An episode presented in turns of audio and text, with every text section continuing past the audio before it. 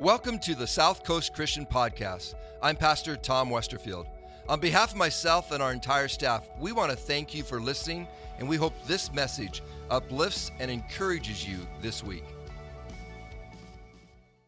How many are glad that you're here today celebrating Mother's Day? Amen.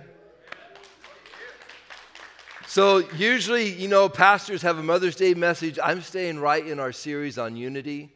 And, uh, and it's going to tie into our Mother's Day message today as well. But we are on a last message of a five week series on unity where we're studying uh, the first four chapters of the book of First Corinthians.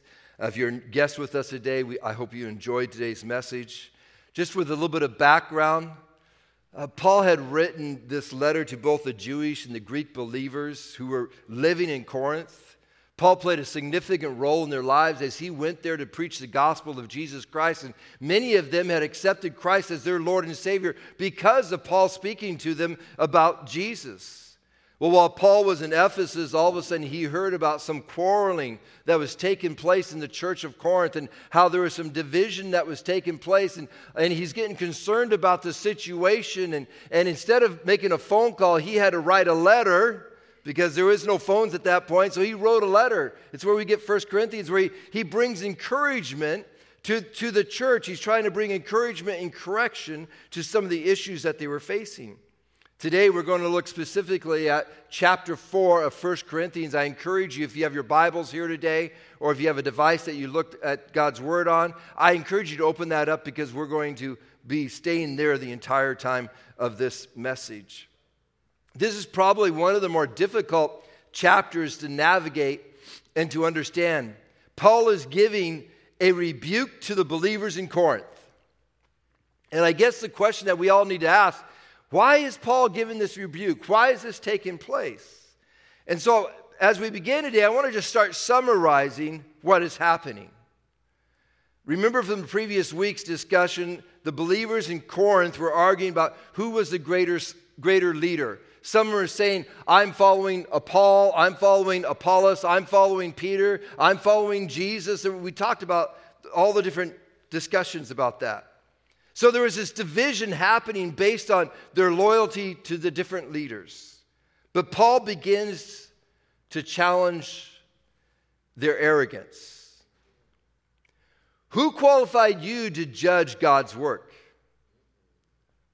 Who qualified you to judge me, the Apostle Paul, or judge Apollos, or judge Peter?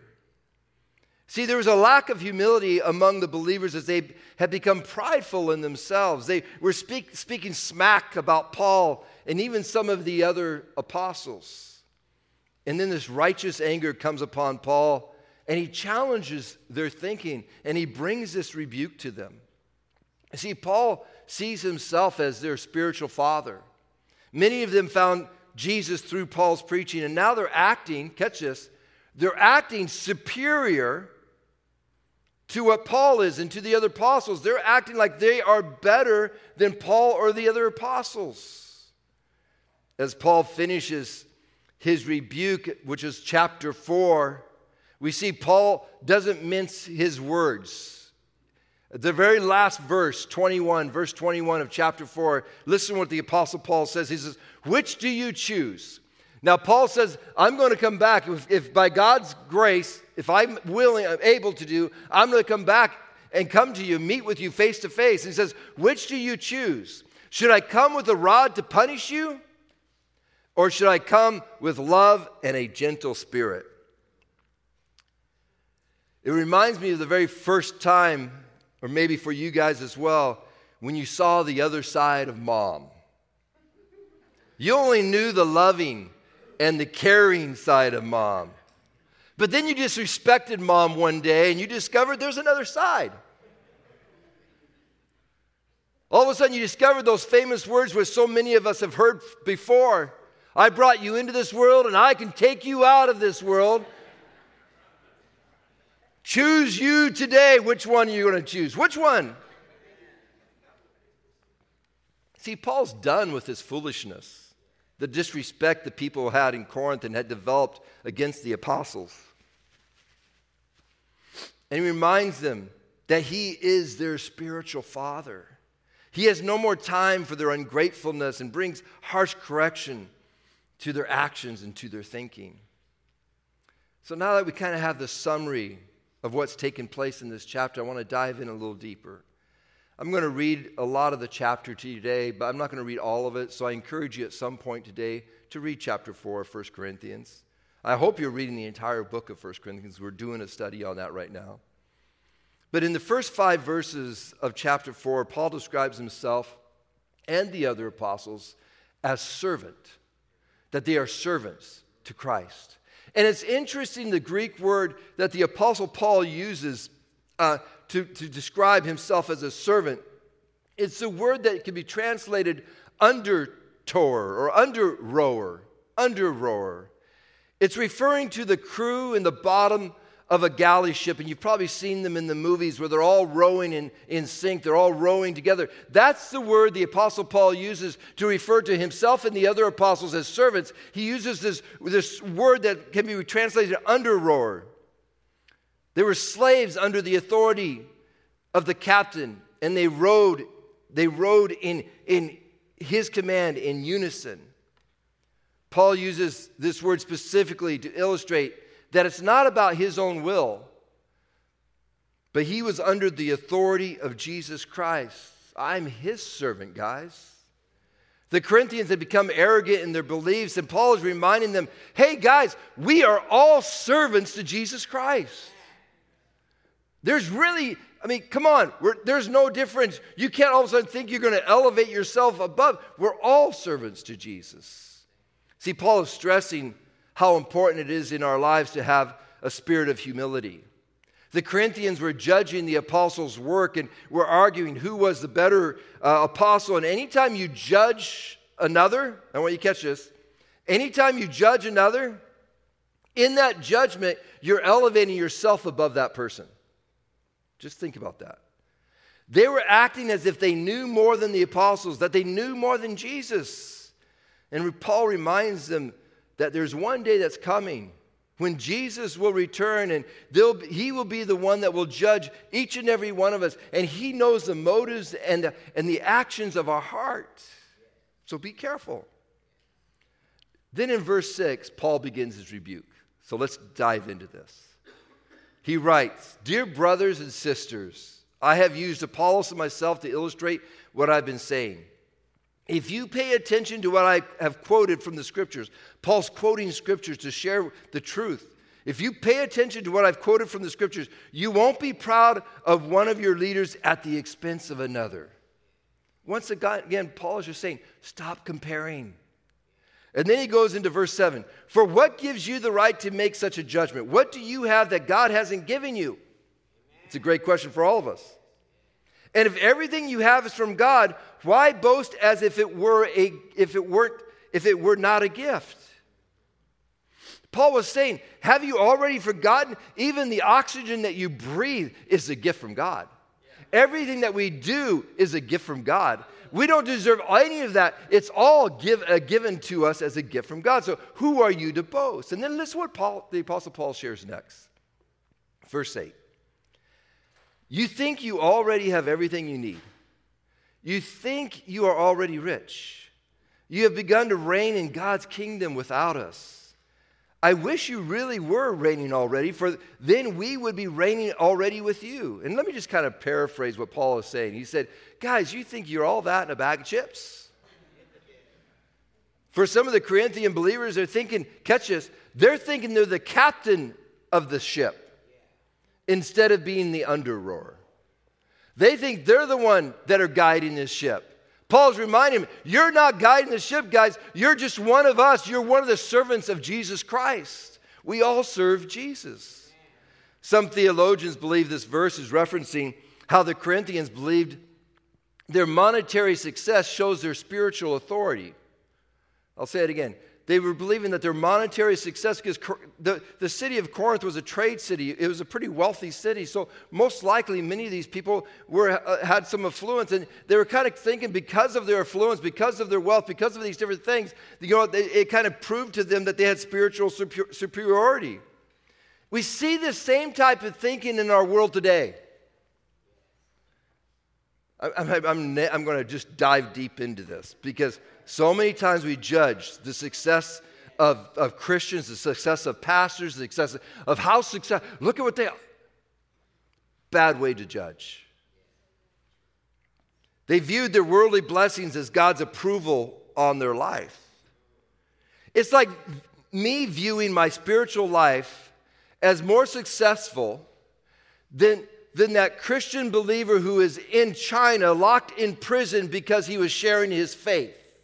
Just because I live in America and I have, I have been graced by God's blessing to live in America, to have so many wonderful things, does not mean that I have spiritual authority or spiritual superiority over a person who is in China, who is in jail because of their faith. In fact, I say it's the exact opposite. Their faith is being tested. Who am I to say where their faith is? Because they're, they're locked up in prison for their faith, for sharing the gospel. You think, Pastor Thomas, we have a missionary in China right now who, who has a Bible college, and some of those teachers have been locked up in prison because of sharing their faith in Jesus Christ. Look what Paul writes next, verse 9. He says, Instead, I sometimes think God has put us apostles on display. Interesting what Paul's saying. Like prisoners of war at the end of a victor's parade condemned to die. Remember, most of the apostles were martyred for their faith. We have become a spectacle to the entire world, to people and to angels alike. See, in Romans' time, there was a triumphal entry after a victory of war when one country took over another country and they were victorious, they would come back into the city like a parade, and the general would lead that parade, and usually the army would follow that in that parade as they're going through the city. And behind the army would be the spoils of war. It'd be all the things that they were able to, to capture and to take from that city and they were displaying all the spoils of war all the all the expensive things that they took the jewelry the gold the silver all those different things and then at the very end of that parade, there would be the captives, the people, the prisoners of war, those that were captured. And they would be on display at the very end. And it was really a form of humility as they showing that these were the ones that we captured. Paul was trying to instruct the Corinthians not to judge a book by its cover. Don't judge what you see from a worldly perspective because you're wrong. The Corinthian believers were proud of their own success. Catch this. The Corinthian believers were kind of proud of their own success, but it appears by the scripture that they were somewhat embarrassed by Paul's humble state. Kind of embarrassed. Let's flip that perspective from what the Corinthians were thinking to what Paul was thinking. Think about how wrong it was for the people in Corinth to be living in luxury while those who were responsible for bringing the good news of Jesus Christ to their town were suffering greatly. He said, Wait a minute, guys. And beyond the suffering, the apostles are now being judged by the believers in Corinth. Paul now goes on this rant. And I'm not a huge fan of sarcasm, but I guess Paul was because he uses sarcasm in this rant. He just takes off. Let's continue reading verse 10, and we're going to read from verses 10 through 16. I'm going somewhere, so just stay with me. Paul writes Our dedication to Christ makes us look like fools. But you claim to be so wise in Christ. We are weak, but you are so powerful. You are honored, but we are ridiculed. Even now, we go hungry and thirsty, and we don't have enough clothes to keep warm. We are often beaten and have no home. We work wearily with our hands to earn a living. We bless those who curse us. We are patient with those who abuse us. We appeal gently when evil things are said about us. Yet we are treated like the world's garbage, like everybody's trash, right up to this present moment. I'm not writing these things to shame you, but to warn you as my beloved children. For even if you had 10,000 others to teach you about Christ, you, have on, you only have one spiritual father. For I became your father in Christ Jesus when I preached the good news to you. So I urge you to imitate me. Paul doesn't pull any punches in this passage of Scripture. His sarcasm displays the disrespect that he feels from the believers in Corinth. And then look at, look at verse 10, what he said. Our dedication to Christ makes us look like fools. Our dedication to Christ makes us look like fools. Truly following Jesus doesn't mean that you will be honored and highly favored by the people of this world. You need to know that. You need to understand that. In fact, usually it's the exact opposite scenario. The apostles sacrificed everything for G- Jesus, including their own safety. It made no sense to the believers in Corinth. Why would they do this? Why would they not have enough food to eat? Why would they not have enough clothes? Why do they subject themselves to beating just because they're going to share the gospel? They did so many things for the gospel of Jesus Christ.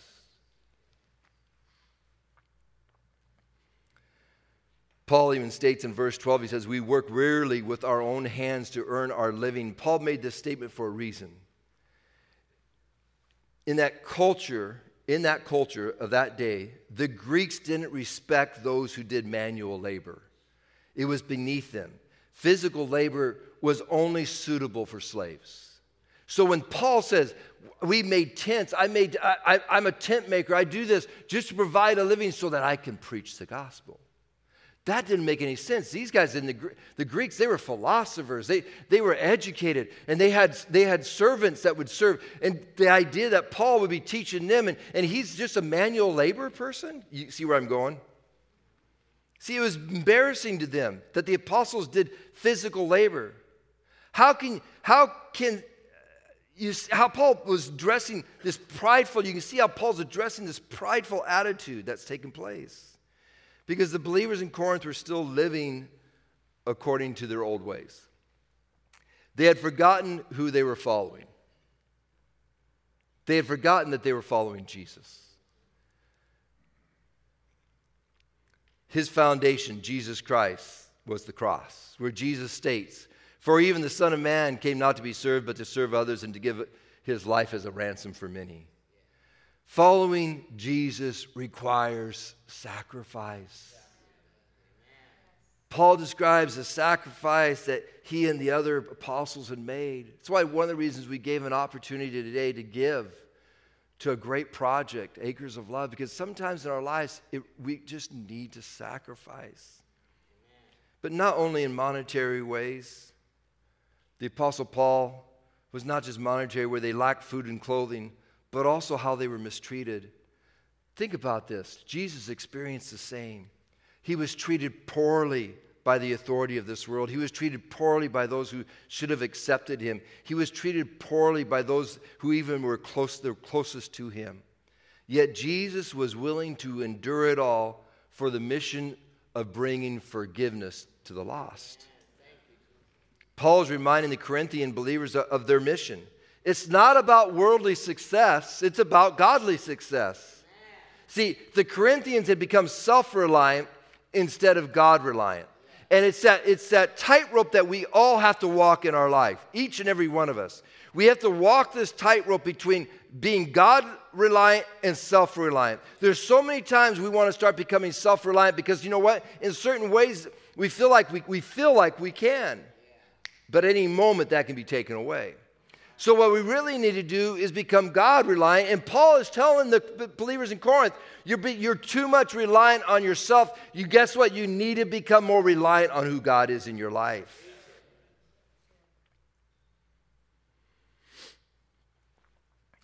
Paul reminds them that he is their spiritual father of the faith.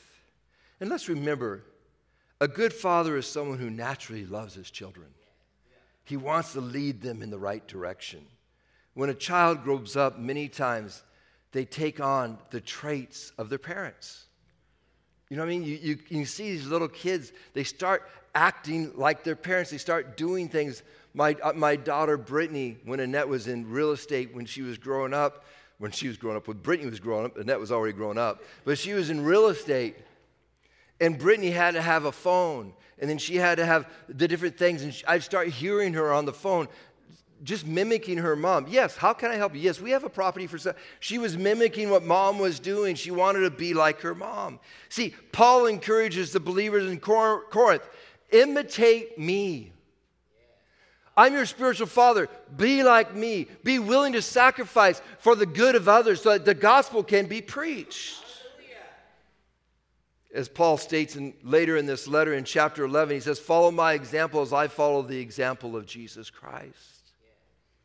So today, let me share with you four takeaways that you can apply to your own life. Pastor Tom, you're just getting to your points? No, just, just hold on. I know what you guys are thinking. You are freaking out. It's Mother's Day, Pastor Tom. My reservations are late.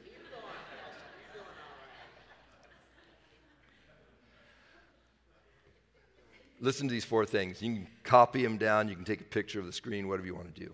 But I believe these are, these are four takeaways that are really important that you can take from this passage of Scripture today. First is this God's truth will bring humility, not pride. If God's truth is bringing pride in your life, then you're not receiving God's truth properly. Because if you receive God's truth properly in your life, it will bring humility into your life. Second, see, that wasn't so bad, wasn't it? I'm already on my second point. Live your life to be more like Jesus. This is what the Apostle Paul is saying. Live your life to be more like Jesus. Self sacrificing, not self serving. Self sacrificing. Third, don't live for worldly reputation. Live for a godly reputation. That's what we need in our life is a godly reputation. Jesus said in Mark 8:36, "And what do you benefit if you gain the whole world but in the process of doing that you lose your own soul?" What reputation are you trying to go after? And the last thing that I want to finish here, number 4. That was the fastest message you've ever heard preached. Honor those who have made sacrifices for you. This is what Paul is talking about. Honor those who've made sacrifice. They stopped honoring Paul and the apostles, and in that format, they really stopped honoring Jesus. I think this last thought is so important because it's what's missing in our world today honor. Paul had made tremendous sacrifice in bringing the gospel to the people of Corinth. Remember, before coming to Corinth, Paul had already been stoned. He had been in prison for preaching the gospel. When he entered Corinth, he was really fearful. He was concerned as he entered Corinth because he'd already, he'd already been locked in prison in Macedonia. He'd already been beaten, up, stoned almost to death, it says in Scripture. And so when he walks into Corinth and he's going to go preach the gospel, he goes, Man, what, what's going to happen here? But the Lord told Paul, Do not be afraid, for I'm going to be with you. You speak boldly. You speak with confidence because there's many people here that need to hear the gospel, the love of Jesus Christ. And Paul obeyed. Paul obeyed. Man, when I say that, Paul obeyed, it's like that under rower that's just in that ship here. Yep, yes, Captain. he's just obeying. Whatever you say, Jesus, I'll do. See, the believers in Corinth were not honoring Paul for his sacrifice, they'd taken the sacrifice for granted. In today's world, I see a similar pattern taking place. People have lost the gift of honoring one another. Honoring is important. I want you to catch this. Honoring is important because honoring brings inspiration. Honoring is important because it inspires us. It puts forth objectives for people to strive towards. The Corinthians lacked honor, and this allowed pride to control their thinking and to control their actions. See, Paul was trying to restore humility and honor back into their lives. Paul knew it was important.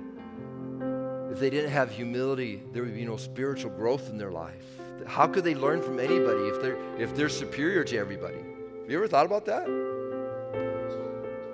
As we end today, I was thinking about this subject of honor in context to Mother's Day. How truly important it is to honor our mothers and not take them for granted. To honor Jesus first, but also to honor the spiritual leaders that God has placed in our lives moms. Those women who selflessly sacrifice so much of their time and freedom to bring safety and joy to others those women who spend hours on their knees praying for their children, moms who set an example in their home by following after God, single moms who just don't give up.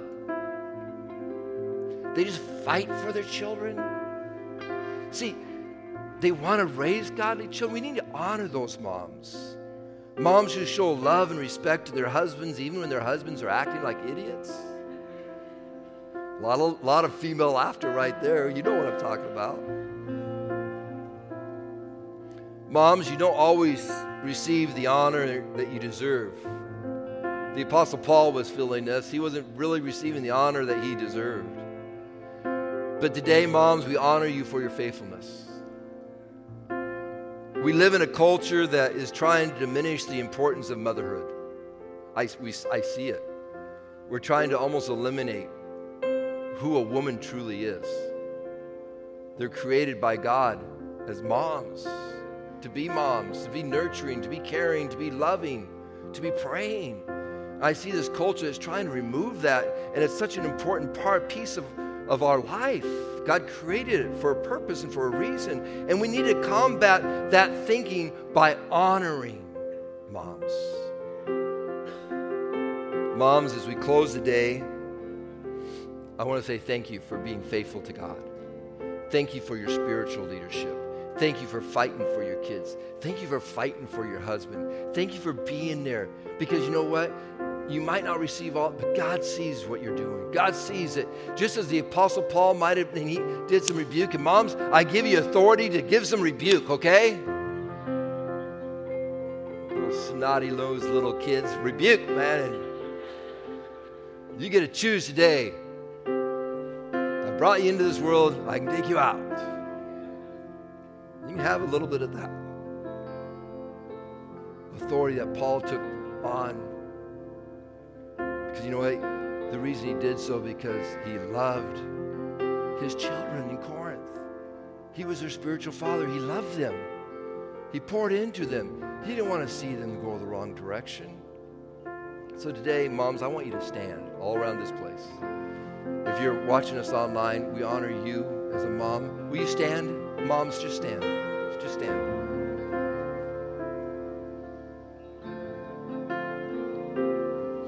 I want to pray a blessing over you today because your role is so important. It's so instrumental to our lives. And so many times we just don't take the time to pause. And I want to say thank you for your spiritual leadership. I see many of you moms here today, and I know some of you praying for your kids. I know some of you have not given up. I know some of you are leading, you're, you're doing your very, very best. And sometimes you get weary, sometimes you get tired. Sometimes you feel like you just don't have enough in your tank. Guess what? God will give you the grace to fight through. And to do the, what you might see as impossible is not impossible with God. You're in the fight. Stay in the fight.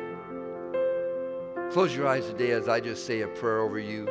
Lord, we are grateful and we're thankful for loving moms. Thank you for moms who care for us. Thank you for moms who bless us. Thank you for moms who pray for us. Today, Lord, we pray your blessing over our moms. Protect them, watch over them, fill them with your joy. Let them see, let them see the sacrifice, the fruit of their sacrifice today, I pray. Let them give them the rewards of the heart, Lord God, that they, they tarry over different situations and struggles and things. God, I pray that they would see that fruit of their labor today. Lord, we thank you for our moms and we love them. Help us, Lord God, to be spiritual leaders in our homes, to be spiritual leaders in our schools, to be spiritual leaders in our community, to be spiritual leaders, Lord God, in our church. Help us to have the humility and the love, Lord God, to lead, I pray. We ask it in Jesus' name. And everyone said, Thanks for listening to the South Coast Christian Podcast. We appreciate those who give on a regular basis to South Coast because through your giving, we are able to provide these resources. For more information about South Coast, including service times and ways to give, please visit southcoastchristian.com. And if you haven't already, please subscribe to this podcast. Thanks again, and may this week be filled with new opportunities where you can receive and share God's love.